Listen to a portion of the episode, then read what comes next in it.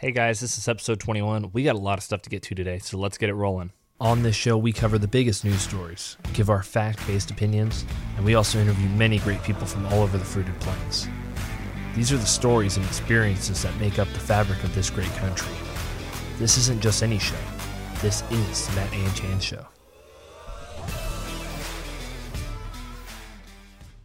All right, welcome back to the Matt and Chan Show. We have a lot of stuff to discuss this week. We have the George Floyd killing, the murder, the brutal murder of George Floyd and the police officer in Minneapolis.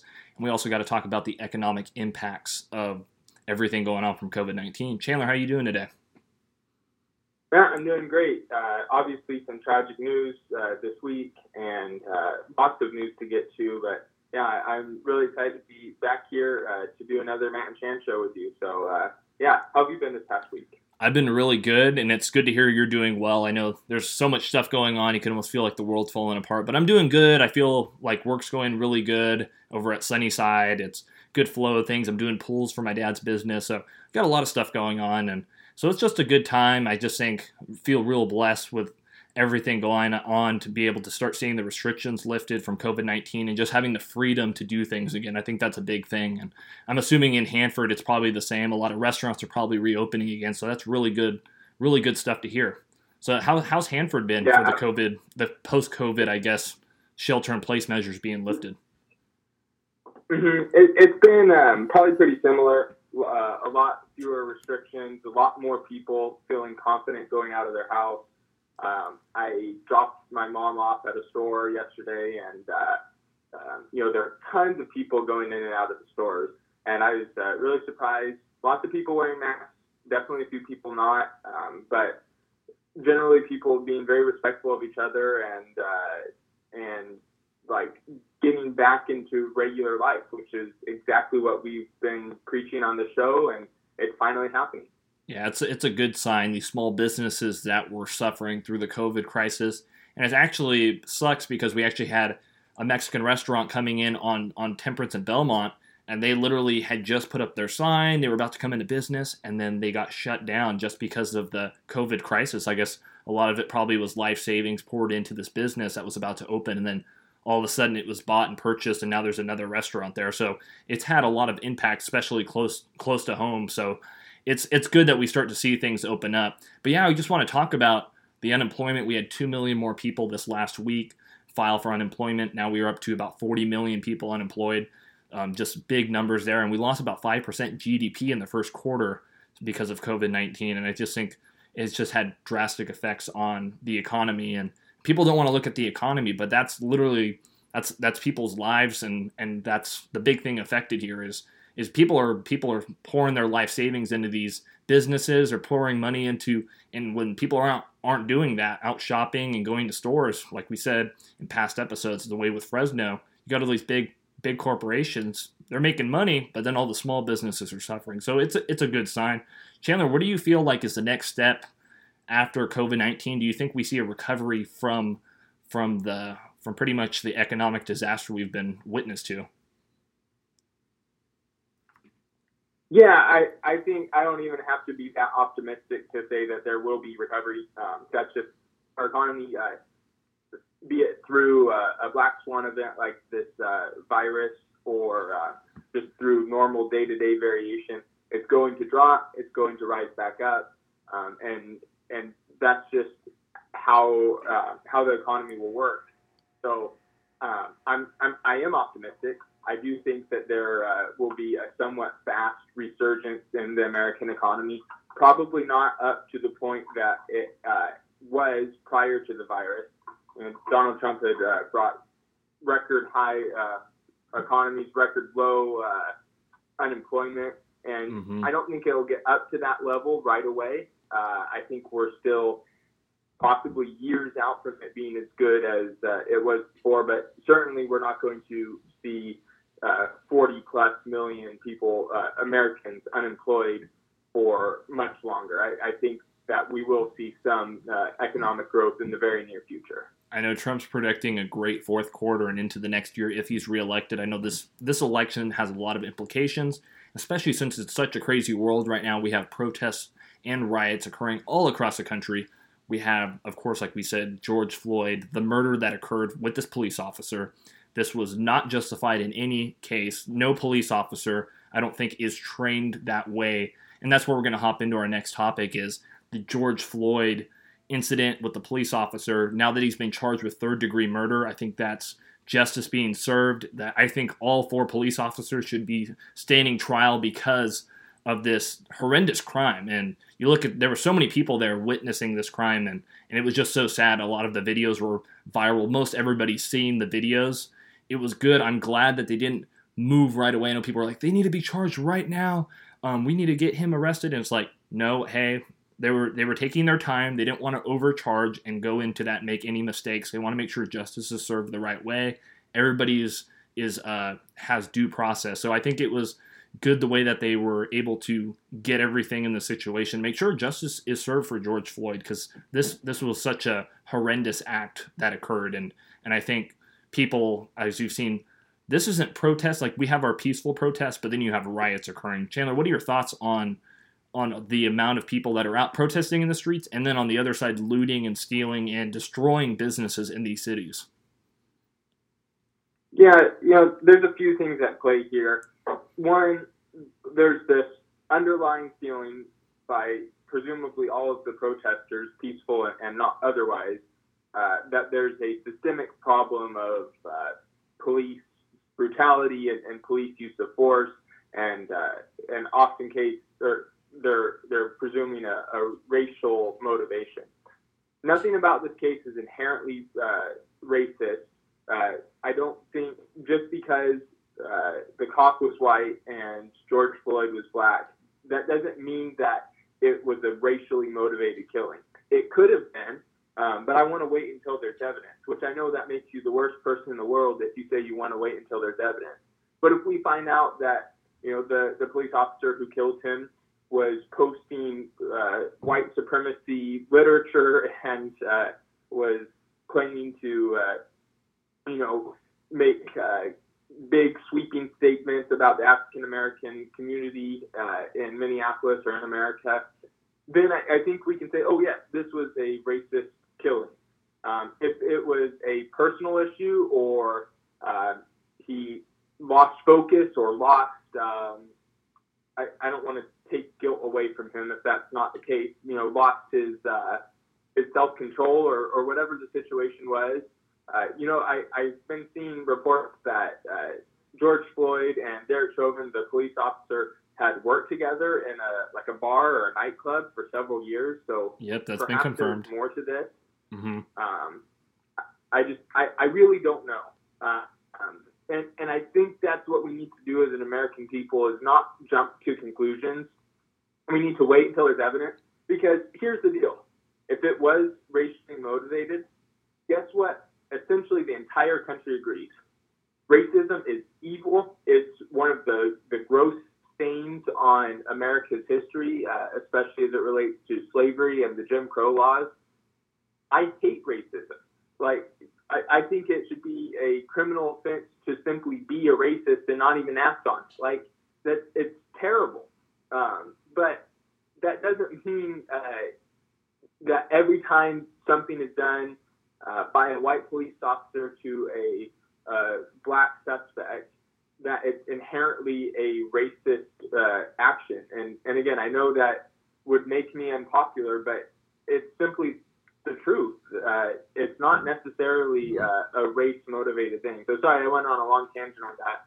I feel very strongly uh, that um, we need to be a bit more patient with casting judgment in, in either way. And I think conservatives can often uh, lump all the protesters as wanting to divide America. And, and I don't think that's true for all of them. I think it's probably true of the media and of the Democrat leadership. But I think a lot of the protesters genuinely see some racial disparities in the United States and, and want to uh, better those. And, and maybe they're going about it the right way, maybe they're not. But um, I think we need to uh, examine motivations and, and look to the source of issues as often as possible on both sides of the aisle.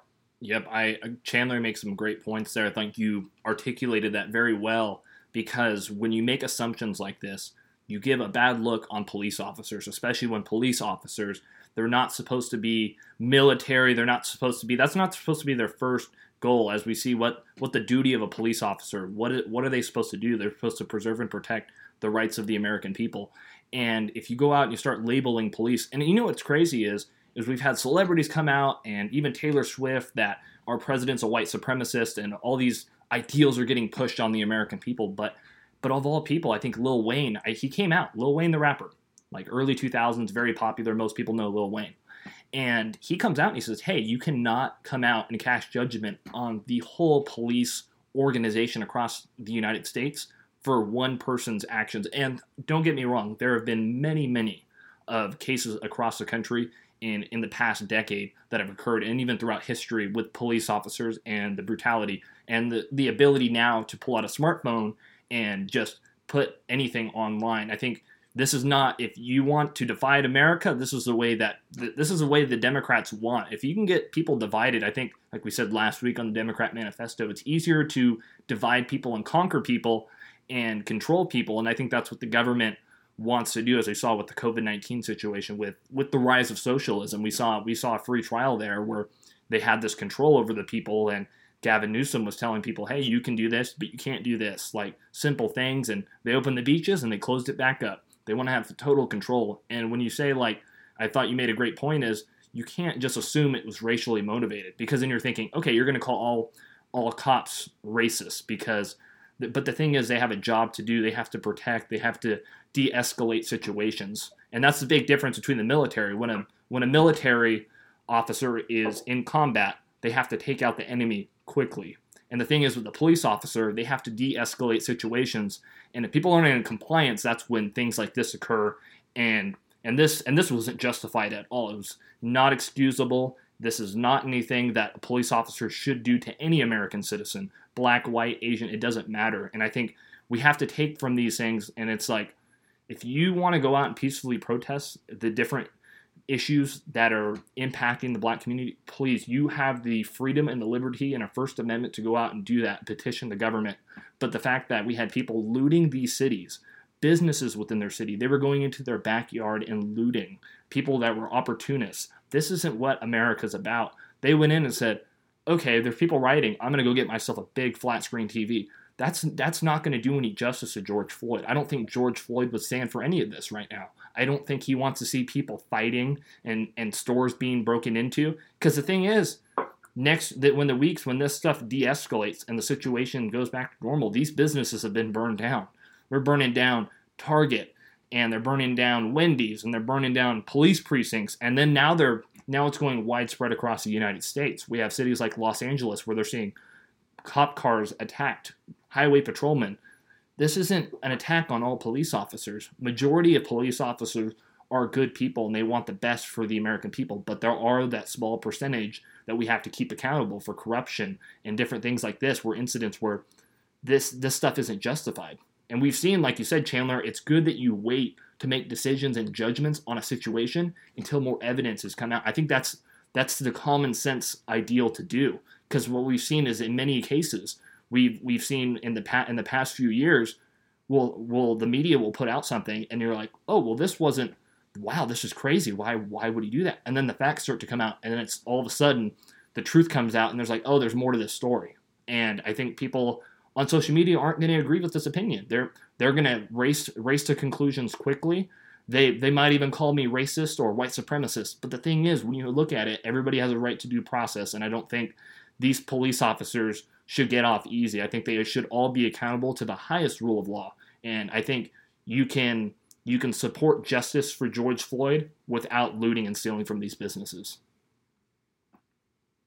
Absolutely, that's very well said.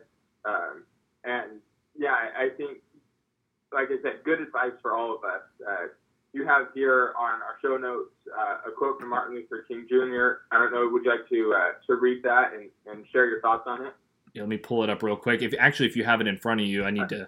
I was in a different. different yeah, I, I, do. So, and I've been seeing some people post this on social media, and and I really think that if you're going to share a message right now, this is the message to share. Darkness cannot drive out darkness. Only light can do that. Amen. Love can do that, and and that's exactly true. uh, Martin Luther King Jr., obviously well known for protesting peacefully, uh, major civil rights activist, probably the, the most influential um, in bringing about civil rights for African Americans. And uh, he, um, he understood that if you meet violence with violence, all you get is more violence, more division, more hate. But if you meet uh, meet evil with good, the good will win.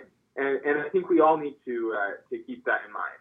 Uh, that you know the protesters who are out there looting and uh, burning and causing mayhem, that isn't going to smooth over relations.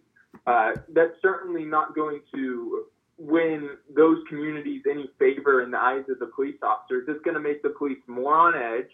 You know, if, if everybody is saying that they hate all cops and that they want all cops to die, um, well, guess what?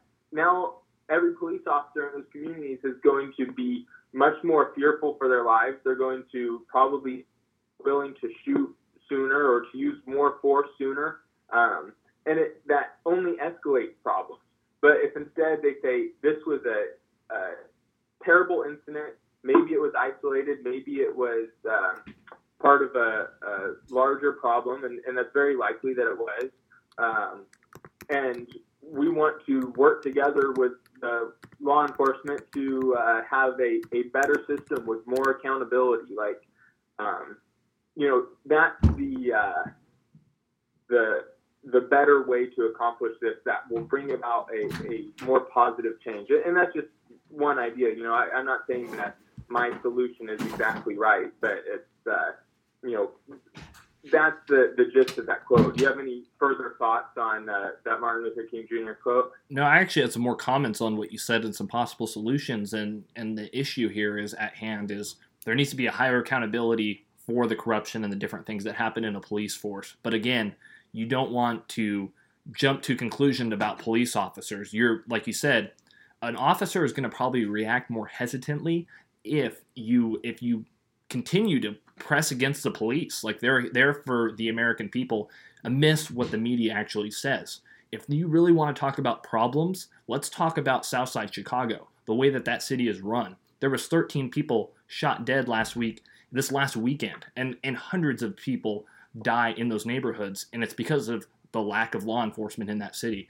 And the thing is, when you pull police officers, you think about it, you pull police officers out of a city and it's it's run on the streets. You're running the streets. The people, the gangs, the the criminals, they're going to run the streets, and then you're going to be wondering, oh, wow, police officers are meant to protect and preserve the freedoms that we have, and not allow these these gangs and these criminals to go in and take over the city like we saw in earlier earlier years of America. So I think it's the police officers. You can't look at every police officer. I know people that are wanting to become police officers, and it's like at this time, it's like the police officers are the enemy of the people, and that's not the way it should be. And I think Martin Luther King, I think he, with the peaceful protest and the civil rights movement and the Civil Rights Act of 1964, getting that accomplished. But I think what we see with the Democrat Party, like we said, is they want to divide people. They want to have people on in part of the welfare state, which we saw in the in the 60s and the 70s, the implementation of that and what what effects it's had on the black community and the destruction of the nuclear family and if you look at civilization, the family structure, when that is destroyed, that leads to society not having having people in society dependent on the welfare state, dependent from government. And it was interesting. I was listening to uh, Power Talk earlier today, and I thought one of the one of the talk show hosts made a great point. He says, "Yeah, I have uh, I have uh, some animals at home. I have some cats, and they they uh, I feed them in the morning and I feed them in the evening they come in the morning and they gather up and they're there and they get their food. But the thing is, the cats aren't going to go hunt for themselves anymore. They've they've lost that that fight and the desire to do so, and now they're dependent on that. That's the way the Democrats want people dependent on the welfare state, and I think that is the biggest issue that we have to address. Is we have to get people out of this out of this thought of mind that the government is your sole provider. And I think that's a big issue. We have to look at issues such as abortion. The fact that over 40 million babies have been aborted since Roe v. Wade, and 20 million are black babies. nobody talks about these issues. Planned Parenthood is is committing murder to millions of black babies and to think about the the black community it's 13% of the population in is that community so about 40 million people in the United States and they've murdered half of that population in in abortions. And I think that's that's just destructive to the black community. It doesn't help them. It keeps them in this in this reliant to the welfare state the, the government. And that's actually not the way people should have like we've said many times on this show the ability to have an individual responsibility to go out and strive for greatness that's not to be solely dependent on the government. I think, Chandler, I don't know if you had any thoughts on that and the welfare state and the destruction of the nuclear family. I think these are these are some of the core issues that we don't get to see in the media. They aren't talked about, and they need to be talked about more. Yeah, it, there's a, a, handful of policies that are often brought up in this, and I can't remember exact ones, so I'm not going to uh, to uh, try to give uh, a guess at what they are, but essentially laws that incentivize single parenthood, incentivize uh, destruction of the nuclear family, um, which is, I mean, it's, it's systemic racism. That's where it is. It's Democrat policies that have been around uh, for a long time that really tear apart the culture of minority communities, especially African American communities. And, and, I think that's where be some of our time and effort, especially as conservatives, uh, to look at where you know some of these policies are, are coming from and how we as conservatives. I think a lot of times we we play the same game the Democrats do. The Democrats assume that they're going to have the black vote and the Republicans also assume they're going that the Democrats are going to have the black vote. And I think we should of that uh, because yeah, there are things like a, a, disproportionate number of abortions taking place in uh, communities where it's uh, you know people of color, minorities, uh, in in particular uh, uh, black women are, are having these abortions and I don't think that's an accident uh, in terms of policy side of this. Um, so you know, uh, there's certainly a uh, a need for um, conservatives to reach out to these communities that feel most hurt by this and and think that they are uh, uh, always going to be helped by the Democrats, the very Democrats who have who have torn apart their communities. Um, I really loved uh, what Kanye West said, and now we've brought up two uh, two rappers in one show, and I don't know what we're doing here, but um, you know, when when Kanye visited Trump and and was saying that people that uh, he needs to vote one way because of the color of his skin. Recently, with Joe Biden saying, "If you don't vote for me, you ain't black." Like, are you kidding me? This is uh, this is ridiculous people from from every community, be that by a, a racial group. I don't even like to think in terms of these identity politics, but I'll play the game of the left for a second here. Um, you know, regardless of like identity group or gender or um, whatever uh, other group identity you want to want to label, shouldn't always be assumed to go towards a certain political party. People should think for themselves. They should do their own research and should be uh, free to uh, to vote the way that they think they will be best served. And I think uh, you know this has kind of gone on a bit of a tangent, but uh, that if we have problems uh, with race in our country, I think that would be a good place to start, especially as conservatives. Uh, would that would be a good place for uh, change to be affected. And Chandler, you made an excellent point there, and the fact that we've labeled groups that have to vote for a specific party. That's not the way America should be. And if there's a goal that we should have, quoting the great Charlie Kirk, is that we should be able to live in a country where you have to go up and ask a person if you want to know their political affiliation instead of looking at people and assuming that's their political affiliation because that is wrong and that is not what America was founded on and that is not what America should be implementing into elections and this is not the way that this is what the Democrat want. They want to label groups. You better vote for me. I'm going to give you your goodies. I'm going to give you the welfare. I'm going to give you everything. And then that's how they control you. And that was like Charlie Kirk mentions this a lot on his shows. Look at Rome and the different things that happened to Rome. The people were overtaxed and and they became they went from a republic to an empire and the fall of Rome and the fact that people they got people hooked in on on free food and then we saw with the the Roman Colosseum they had people entertainment there you go you gave them food and entertainment as the corrupt rulers were continuing to rule Rome and eventually the downfall of Rome and it crumbles and when you look at that it's like that's what's happening in the United States and his last episode I thought was great it's just it, it talks about the issues in America we don't want to see the same demise of America as we saw with Rome. And I don't think we should head anywhere near an empire, but we have to look at what are the true intentions of the Democrat Party. And we talked about it last week on the Democrat Manifesto. If you haven't listened to that episode, please go check it out right now.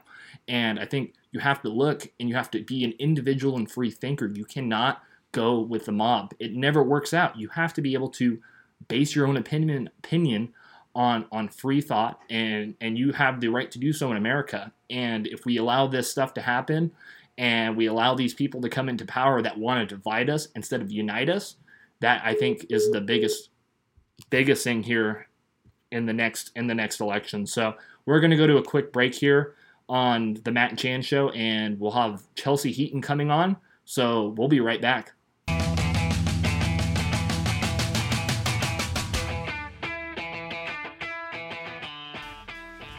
welcome back to the Matt and Chan Show. We have Chelsea Heaton on the show. Welcome, Chelsea. How you doing? I'm doing great. How are you guys? Doing great. Doing great. Yeah, we're, we're glad you could come on the show. I'm glad to be here. Thank you for um, asking me to come on. All right, Chelsea. So I know you go to Fresno Pacific, but you want to tell us a little bit about yourself? Uh, yeah, sure. Um, my name is Chelsea Heaton. Um, I go to Fresno Pacific. I just finished my first year um, my freshman year, and I'll be going to my sophomore year next. You know, got through it finally, even yeah. through online classes. Um, but um, I'm a, I just turned 19. I'm doing great. Um, I live in Los Banos, which is about like an hour, 15 hour 30 with traffic uh, away from Fresno. So I live on campus and I've really enjoyed my first year at Fresno Pacific. It's um, been really fun meeting a lot of new people. Um, it's really different, you know, being kind of far away from home, but it's fun. I really like it. Okay. And I'm a I, oh I'm also a, I'm a business marketing major at FU. All right, we need more people like that in the world. Oh, we had a little like interruption there. So yeah, sorry sure, about that. Yeah.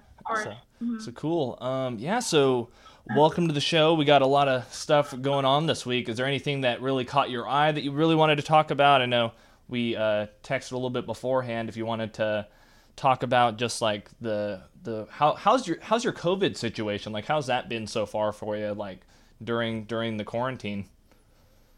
Um, it's been a little uh, crazy. I kind you know kind of try to keep sane. You know, um, I'm just just me and my parents. You know, my siblings are out of the house, so it's just me, and it's it's kind of different. Um, not being able to, you know, at the beginning, not being able to see friends and moving, you know, out of uh, off campus so suddenly. It's been um, kind of crazy. Just um, you know, I finished up the year online classes with homework and kind of just doing stuff around the house, trying to keep busy. Sometimes it's hard to find motivation. I feel you. do anything right now. but you know, you just gotta kind of push yourself out of bed to do what you gotta do. Yeah, I feel you. So I know we uh, talked beforehand, and you had a lot of concern on on the rising amount of socialism that's being pushed across our country, and and especially sometimes people even at FPU, when you talk to people, it's just like, yeah, I'm okay with that. So what are your thoughts been on like a lot of the the big push for? I know we had the we had the the PPP come out and a lot of these different different measures and stuff. To, hey, you're getting free money. Um, any thoughts on any of that going on? Um, yeah, I think especially our generation and our younger generation, it sounds nice to still socialism sounds nice, you know, like in theory on paper that oh I get free stuff, free college. That sounds great. That sounds awesome. Free free healthcare may sound nice, and that's kind of like the key word, you know, free. But is it really free? Like, you know, it's going to come from the government, and anything coming from the government eventually it comes from us in paying taxes. And we shouldn't be depending on the government for all this, all these things, because the more we depend on the government, the more they have control over our lives. And we need, as as people, we need to um, be able to think for ourselves and individuality and independence. And that's, I mean, that's what built our country. And the, you know, our founding Amen. fathers didn't agree with um, what was going on in England, and they wanted to separate and create um, something for themselves. And I think, especially as a younger generation, we fall into um, the agenda that the left is trying to push and all these socialists in, in government. And it's easy to do that um, as a younger generation, especially um, in who are in college. And it's kind of it's sad to see that they fall, you know, they're just believing all the lies that they're just here they're hearing what they want to hear. And the government and socialists are telling them what they want to hear when they're not telling them the truth yeah, what really socialist chelsea though what free college free healthcare isn't that what it's supposed to be? It's supposed to be free. I think that's that's the way it has to be right? That's everybody thinks that. I, I, I fully i fully believe that that's a, a lot of people think that this tuition it's free it's just going to go away. And like you said government control like our our country was founded on it. So i'm glad to know that you know our history because i feel like that's something that we lose with college students across the country is is uh understanding what our country was founded on and that we're not a welfare state. And like you said, that welfare state's going to control control the people more and more. And we've seen it. I don't, I don't know if you enjoyed your test trial of socialism so far with COVID nineteen. Have you enjoyed it? Um, I don't think so. Not too much. I mean, I feel kind of cooped up here, and I feel like, uh, by gradually, you know, very gradually, slowly, if we are continuing to we're, we're continuing to be told to stay inside and we're not people who have lost their jobs or people just are told they're not allowed to work and all these lockdowns all these regulations they're slowly and gradually taking away our rights uh, mm-hmm. that we you know have in this country and if people don't realize that and stand up for their rights then slowly and surely the government's going to have control over our lives. Yep, exactly. And and we see that Chandler, did you have any thoughts on that? I wanted to make sure you're part of this conversation. yeah, Chelsea, I really liked what you said uh, earlier about uh, the left telling people what they want to hear. Right? You uh, you get to have all these things. You don't have any responsibility. Oh, the government will take care of you. Um, it's very hard because the the message of the right is um, often not what people want to hear. It's a message of personal responsibility, and if you want something, you have to go earn it. Um, and what that takes is work and discipline and time, and uh, it's very hard to convince a uh, a young generation who is used to having their parents provide for them. You know, we're we're probably, uh, if not the uh, wealthiest generation ever coming, uh, you know, our parents' generation would be. Um, so, like, we have a lot of uh, things that are just given to us, uh, and we expect that uh, a lot moving forward as a, as a generation. So, um, I'm kind of curious what you think uh, would be most motivational to our peers to um, look past some of the deceit of socialism and uh, the left, and, and, maybe more towards a, uh, a, conservative or more classically liberal uh, um, philosophy? Um, I think, especially in schools, you know, um, students need to be more to be taught more and more about what this country was founded on, and um, the values and the morals, and that the only way that this country is going to prosper and succeed is if we continue that way and to push forward and work hard.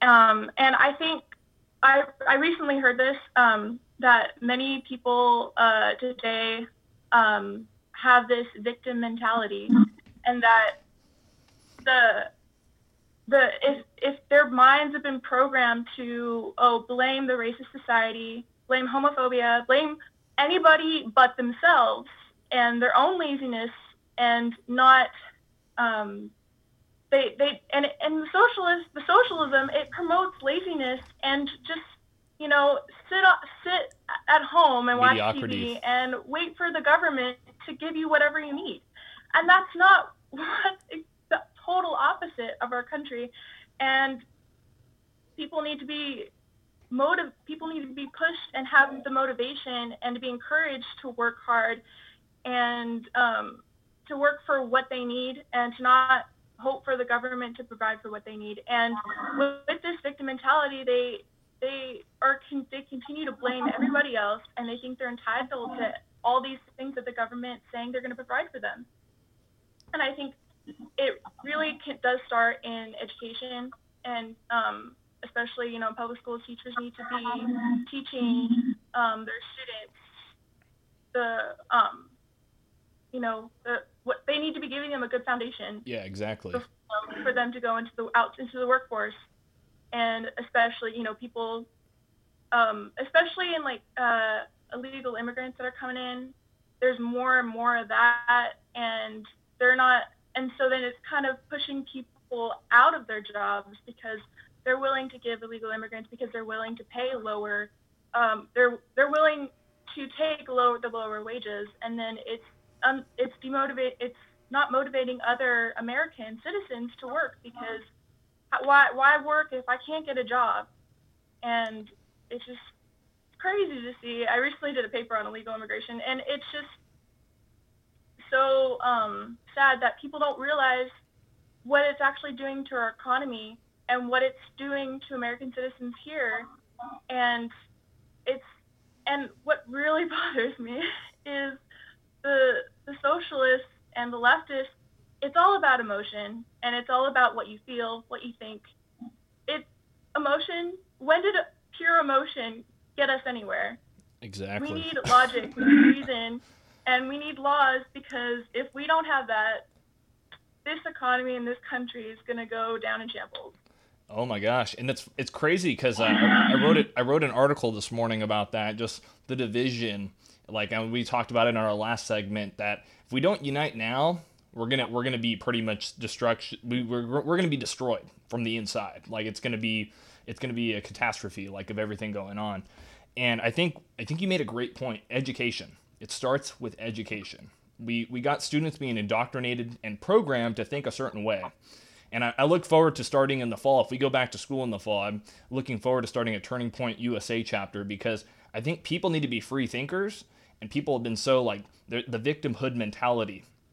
It's terrible. People people can't think for themselves. They have to believe what other people say. They use twitter as their main and cnn as their main resources for their information. Like you said it's just like yeah we're gonna we're gonna go in shambles if we don't actually uh we actually don't get we don't work together and we actually and we don't have we don't promote free thinking and i think the education system that's where it starts and we have the left and the socialists that want to come out and they want to say I think everybody it's the thing is it's equality. It's it's for the collective. It's for the many. That's that's what the left comes in.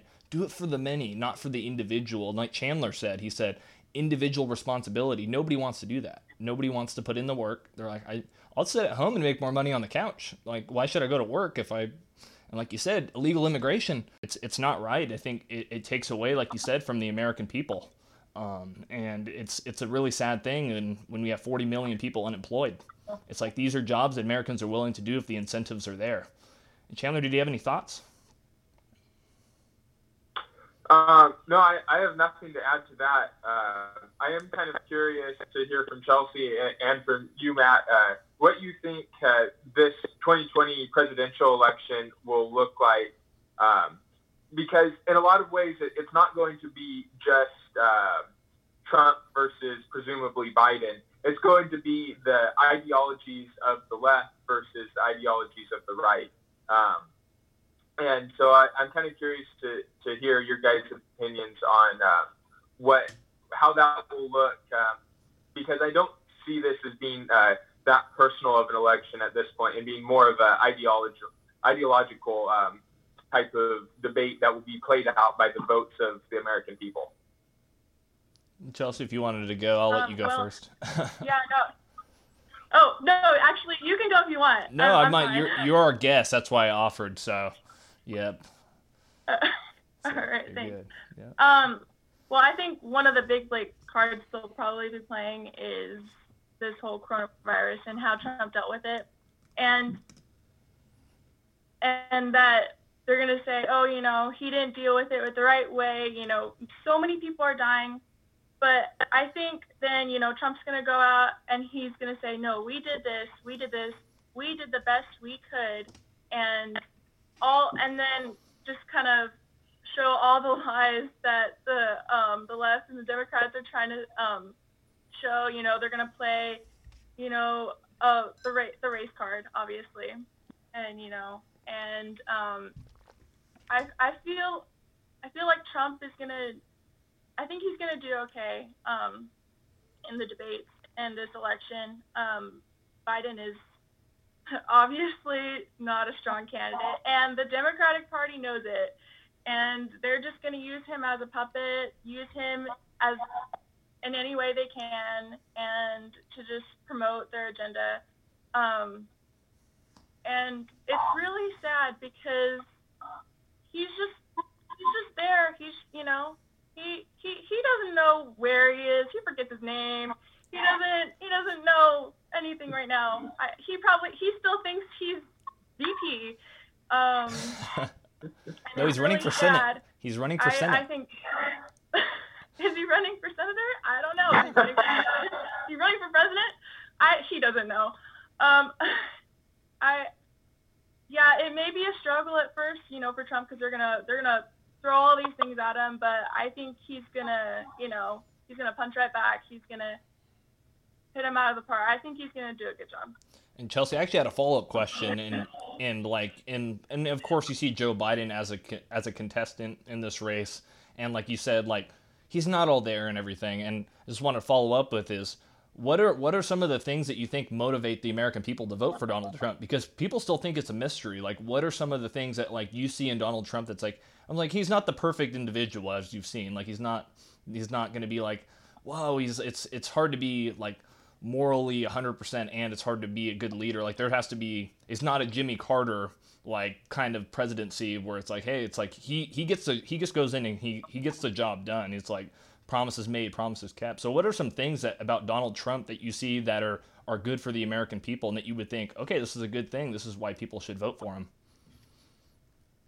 Um. Well, especially, I mean, before before this whole coronavirus things, um, coronavirus stuff happened. Um, he got he like a lot. He helped a lot of people um, get jobs. Unemployment went down um, to a all-time low, you know. And I mean, it's sad to see now it's highest it's ever been in decade, you know, decades. But I don't, I don't. Uh, if if we hadn't had it at that, you know, that low, and we weren't at our economy wasn't at good, we would it would be a lot worse right now. And I think he's really fought for this economy and to get people into work, um, and to get just you know people have people have people had jobs and it and it was good. And I think the, one of the big things is he's really helped this economy um, in his uh, past three years.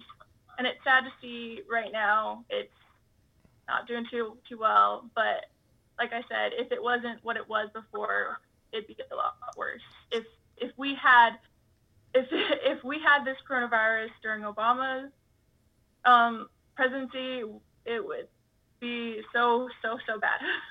Well, yep. Well, we even saw with H1N1 during the Obama administration, and we didn't see such a freak out about it. But President Trump, he comes in, and I, I saw something this this week, and I thought it was interesting. Is nobody ever asked Donald Trump how he's doing? Like, Mr. President, you've done all this, all these things. How are you doing? Like, are you able to continue to do it? It's always like negative. and like you said, it's just like Donald Trump, it's like, man, he's done so many things for the economy, but there's been many things that he's done that's not even related to the economy. It's like he's probably the most pro-life president ever. He's come out, and it's a, and the fact that no other president had gone to a pro-life march before. He, he passed trade deals, USMCA, like great things for the country. He's he's done things that people wanted him to get done, immigration issues, the the economy, and like you said, people are gonna people are gonna vote with their wallet. If they got more money in their wallet, I think people are gonna go vote for him.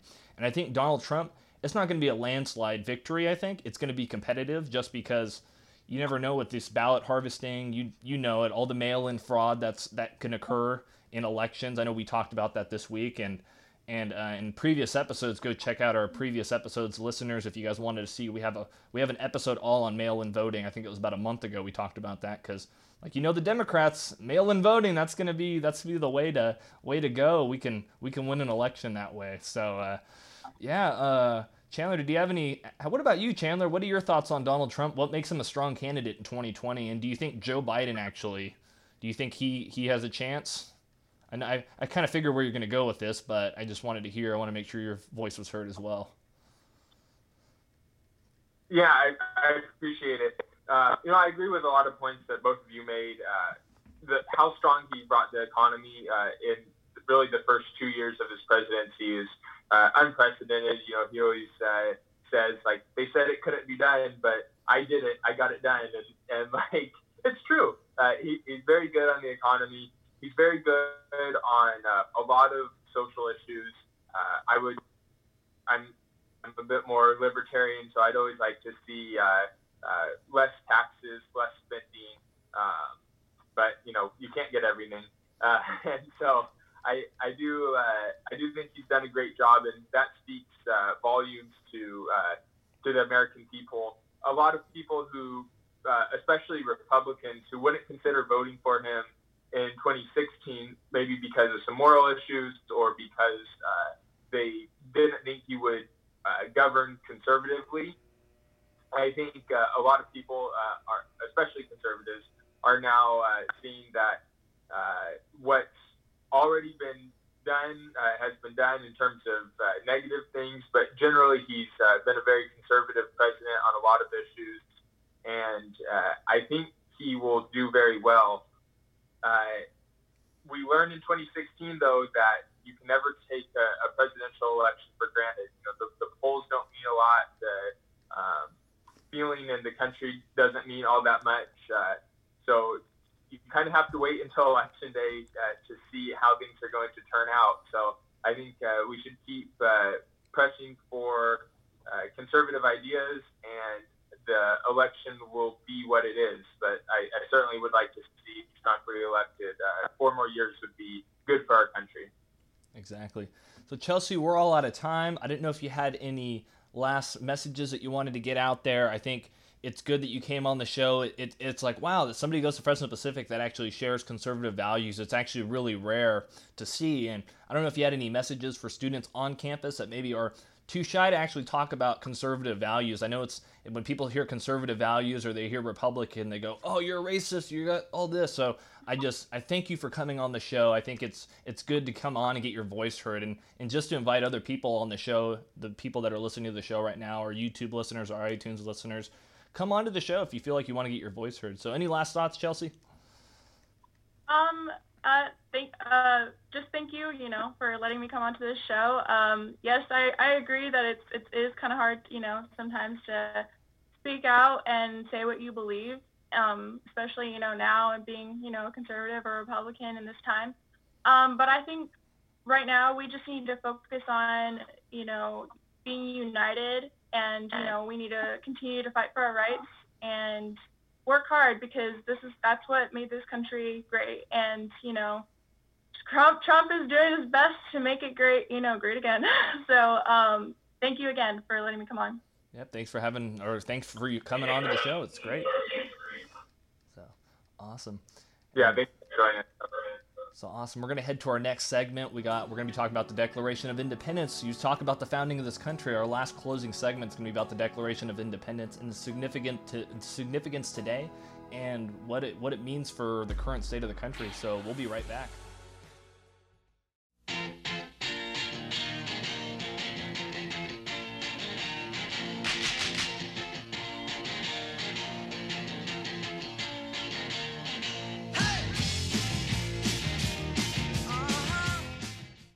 Welcome back to the Matt and Chan show. We're bringing the energy in our closing segment. Chandler, how you doing, man? Closing segment.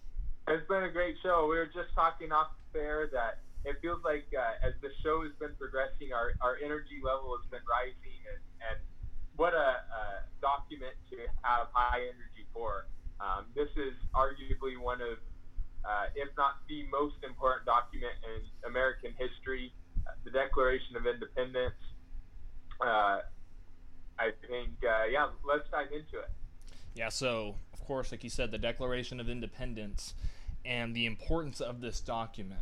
This is this is we're declaring independence from Great Britain and the significance of this document as we look at it, and it's just like wow, this is this is what America was founded on. Don't listen to the news media outlets. They're going to come out. They're going to say, "No, America started in 1619. This is this is when if you've heard that narrative from the New York Times, the New York Slimes, as we like to call them on this show, 1619, they said America was founded on on slave trips or slave slave ships being brought to the Americas. But no, Declaration of Independence. And last week we covered Common Sense by Thomas Paine. But this is the founding of the United States of America. Freedom and liberty shall stand against Great Britain.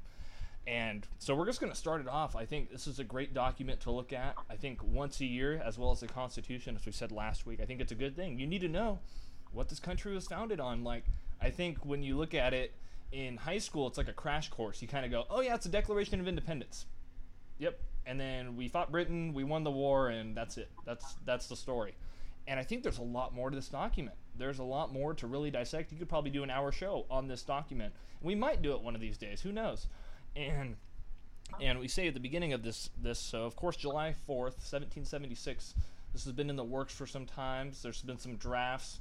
And they said the unanimous the unanimous declaration of the 13 United States of America when the course of human events it becomes necessary for one people to dissolve the political bands which have connected from them with another and to assume among the powers of the earth the separate and equal station to which the laws of nature and of the nature's nature's God entitle them a, a Decent respect to the opinions of mankind requires that they should declare the clauses which impel them to the separation. So we have the first part of the Declaration of Independence, Chandler, and we're hey we're gonna we're gonna separate from Great Britain, and this is kind of the beginning statement. And this document was used not only to show hey we're gonna be an independent country, we're also gonna be you're also firing up people for the revolution, as we saw with Thomas Paine, like people need to be free and they should have the liberty to do what they want to do with their lives. So, Chandler, what are your thoughts on that first part of the Declaration? Just a, it's a important.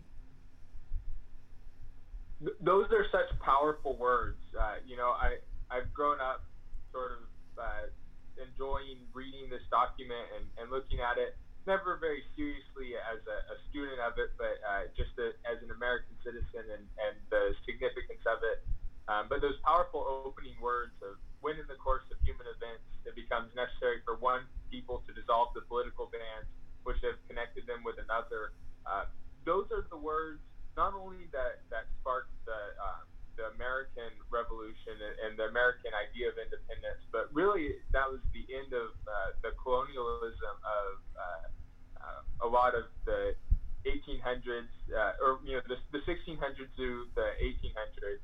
Um, those were the words that inspired so many other nations to uh, seek their independence.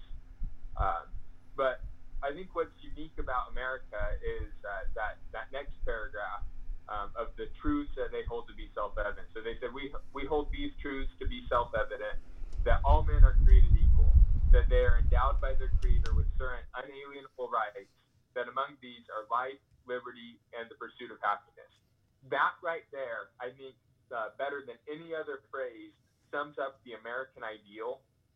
And you know, these founders you you, you uh, talked about like the 1619 uh, project, and uh, I think the founders certainly there were exceptions. Certainly, uh, uh, some of the founders owned slaves and were, were perfectly okay with the idea of slavery. Um, but I think they understood that when they wrote all men are created equal, they really meant all men and, and all mankind, you know, men and women um, are endowed by their creator with certain unalienable rights. You talk about all the time on the show that our rights come from God, not from man. That's the American ideal.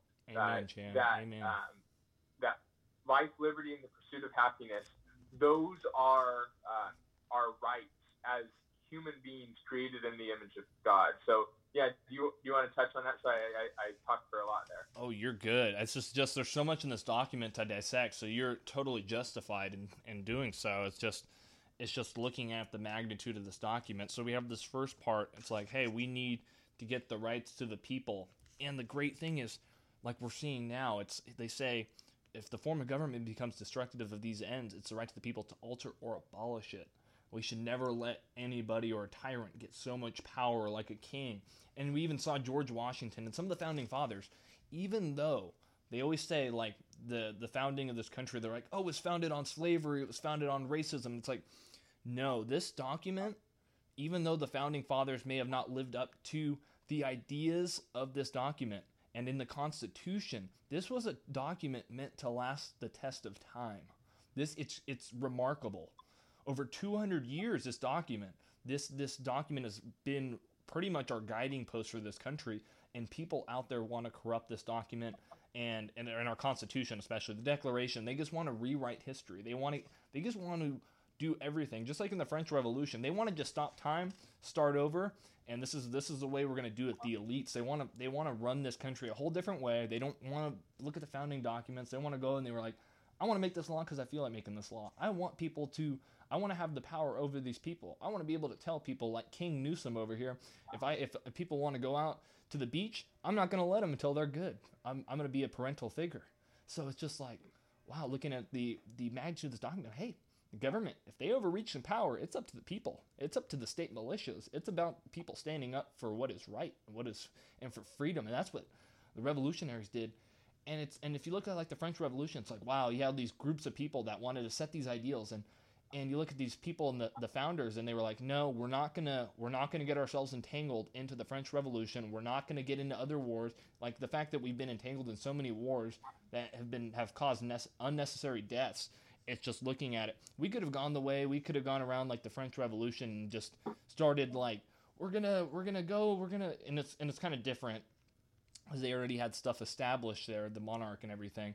And then and then just to have the king. Like we're we're across the Atlantic, and we have this king ruling the people. And they said, nope, this is not going to happen. So I think what the next the next part of the declaration that just has so much so much power is they have the 27 grievances with the king and there's and we can go through all of them but i think just in i think it's up to the people our listeners to go back and read this document read it a few times really soak up the information that's sitting in front of you because this is where your rights or are given from God, and they're outlined in this document. They're, this is like, as Americans, we should hold all these values. Um, Chandler, did you want to just read off some of the first few, or just the first two or so, just to just to get people an idea of what the sounding if nobody's ever seen the Declaration of Independence? we always hear about it, like I said, but history classes don't cover stuff like this. They don't get in depth like this. So I think that's a that's part of the goal of the show is to get people educated about what, what what's America, what's why is it so great. You want to read some, Chan? Yeah, so I'll, start with the first grievance against the, the King of Great Britain. Uh, so the first one, he has refused to assent to laws the most wholesome and necessary for the public good. The second one, he has forbidden his governors to pass laws of immediate and pressing importance unless suspended in their operation till his assent should be obtained. And when so suspended, he has utterly neglected to attend them. Number three, he has refused to pass other laws for the accommodation of large districts of people unless those people would relinquish the right of representation in the legislature, a right inestimable, inestimable to them and formidable to tyrants only. And so I, I think here what we see with these, uh, just these first three points and uh, a lot of the other grievances follow along the same idea. A, uh, a government has to earn its right to govern a government isn't just given this power um, uh, by you know it isn't uh, guaranteed its power. Uh, you know we we uh, skipped over the part earlier in the Declaration where it says um, that the the purpose of government, the purpose of government is to secure these rights to life, liberty, and the pursuit of happiness, and they derive their power from the governed. When the government fails to live up to that, it's no longer the people's government, and uh, and that's something that we need to uh, to keep in mind uh, when reading this document is that all these grievances, they're showing how the King of England was not a a good government. Uh, they were saying, you don't do this, you do this, and it's wrong. You don't do this that we really need. And uh, by uh, by listing out those reasons, they provide a moral framework to uh, seek their independence from England. And uh, once uh, once that's accomplished, you know, it, it, strengthens the morale of those fighting. You know, because imagine this: uh, put yourself in the shoes of uh, an American Revolutionary soldier. You're fighting uh, your homeland, right? You're you probably are like a first or second generation immigrant from England to the, the shores of America, and you are fighting uh, people that you're potentially related to. You're fighting your own king. Uh, really, is what they're doing. And so by by listing out these are the reasons why uh, England is no longer fit to rule America. Uh, they they provide that moral framework to uh, to make a a valid fight against the crown and against uh, the the British soldiers. I think that that's the the big uh, deal of this document. Yeah, and then like you said, like I thought I, I'm kind of surprised actually we skipped over that. My bad. I know we I kind of hopped right into hey if the government's not being of that and I just like I like how you hit that. It's consent of the governed. Like it's it's hundred percent that the people they have to give their consent to the government to have the govern govern the people. It's not supposed to be flip flopped like the king was ruling and put passing all these things. Like we had the the stamp tax and the and the tax on tea, and we saw with the Boston Harbor, and there, and then people are just this pent up energy of revolution. And like we saw last week with Thomas Paine, Common Sense. Great read. Please go read it if you get a chance to. There's so much great stuff in in that little pamphlet that was released. And it's 1776 a big year. It's like wow, like we were already in conflict with with Great Britain, and then you have people ready to ready to have a revolution against the crown. But then there was other people within in this this first Congress that were like, no, I think we should give we should we should just give them a little a peace treaty. We should come at it with an olive branch. Like this is the way that that we should go about this. Like we'll stay, we won't we won't revolt, we won't do anything. We'll just we'll try to we'll try to negotiate. That didn't work. So this was the best option at the time, and I'm glad we did it because we wouldn't be here doing this show if we didn't. We'd all have English accents, and we I don't know what this world would look like in 2020 with with over 200 plus years of history here with the United States founding. And I just this last part, I just saying I'm just going to read all of it just because I think it's all important, and I think it says it says these united colonies are and of the right ought to be free and independent states. Wow. That they are absolved from all allegiance to the British Crown. Mm. And that all political connection between them and the state of Great Britain is ought is and ought to be totally dissolved, and that as a free independent state they have the full power to levy war, conclude peace, uh, con- contract alliances, uh, establish commerce, and do all all other acts and things which independent states may of the right do, and the support of this declaration with a firm uh, a firm resilience on the protection of divine providence, we mutually pledge to each other our lives, our fortunes, and our sacred honor. And then the signers of the Declaration of Independence.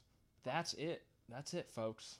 This is this is the founding document, and I recommend you go through and read everything because this was the precursor to the Constitution and why you have the rights today. And like we said last week with Memorial Day, we have these days like Veterans Day for the people that are currently serving and are in combat today, and we have Memorial Day for all the people that lost their lives in combat and the bloodshed. And last week, I know it was an emotional week for me just because it's like you look back and I had many, many uncles and even great uncles and great great uncles on on both sides of my family that that fought all the way back to the Revolutionary War, fought in World War II, fought in in all these different wars and, and the history just goes back. It runs in my family. It runs patriotism is the biggest thing here. It's like people people died for this country and this declaration was the beginning of the united states. It set it set everything up. And this is and it, and it just it's the fact that it was just it was just the articulation and the debate that had to go down, every word was chosen for an exact purpose. And I actually recommend if you get a chance. I I don't know if you've seen it, Chan, uh, the John Adams HBO miniseries. Have you seen that? I I have not seen it. No. It is by far, I feel, the best representation of the founding I've ever seen in my life. I've I've watched it a few times now, and each time I watch it, it's just it shows you that our founding. It always seems like it was just so easy. It was snap of fingers, we, we won. It was just so easy, but no, there was a lot of deliberation, and I think it's it's cool to see the different interactions between Madison, Jefferson, Adams, all all, and even Washington. I just think it's interesting. It's like Washington could have come in as the first president after winning the war and just became a king, a monarch. They even offered it to him. They said, "Hey," but he said, "No. I will lead, but this is like once I once I'm done serving, I'm done serving. This is not this is not the way it's going to be." And we'll be getting into some of his early stuff after we go through the Constitution, the significance of that, Washington's first term, and pretty much just kind of give like we said, this is our goal for this end of this podcast. These uh, concluding segments is to go over why America is great, why it was founded the way it was, and to just debunk the new the, the stuff that you hear in the news. They're they're gonna try to change the way you look at America. They want you to hate America. That's not what this is about. America is the greatest country ever to be created, and I solely believe that. That, that God has a purpose for this country, and it was founded that our rights come from God. And and that's and that can be and that can be and the thing is you look at it it's is the founders it was such an important thing that this happened. Like i just think just the blessings upon blessings that this country has. It is the greatest place in the world to live. I i wouldn't wouldn't imagine living anywhere else. I don't think you would either chan correct no th- this really is the greatest country and, and like you said based on the uh, the ideas of our founders I know we're running a bit long on a show, so I don't want to uh, I don't want to cut you off, but we should probably wrap it up. That way we we stay uh, you know under uh, or, or, not too far over an hour. So, uh, do you have any closing thoughts? Um, I just think just go out. I think be a patriot for the cause. I think America's in a in a tough spot right now. We got a lot of divisiveness that the media is going to stir up. So please go out, be a patriot for this country. Be somebody that believes in the fundamentals that this these founding documents was that were founded on. These things weren't done in vain. These things are why America is the greatest country that ever was that ever started and is still currently the greatest country to live in.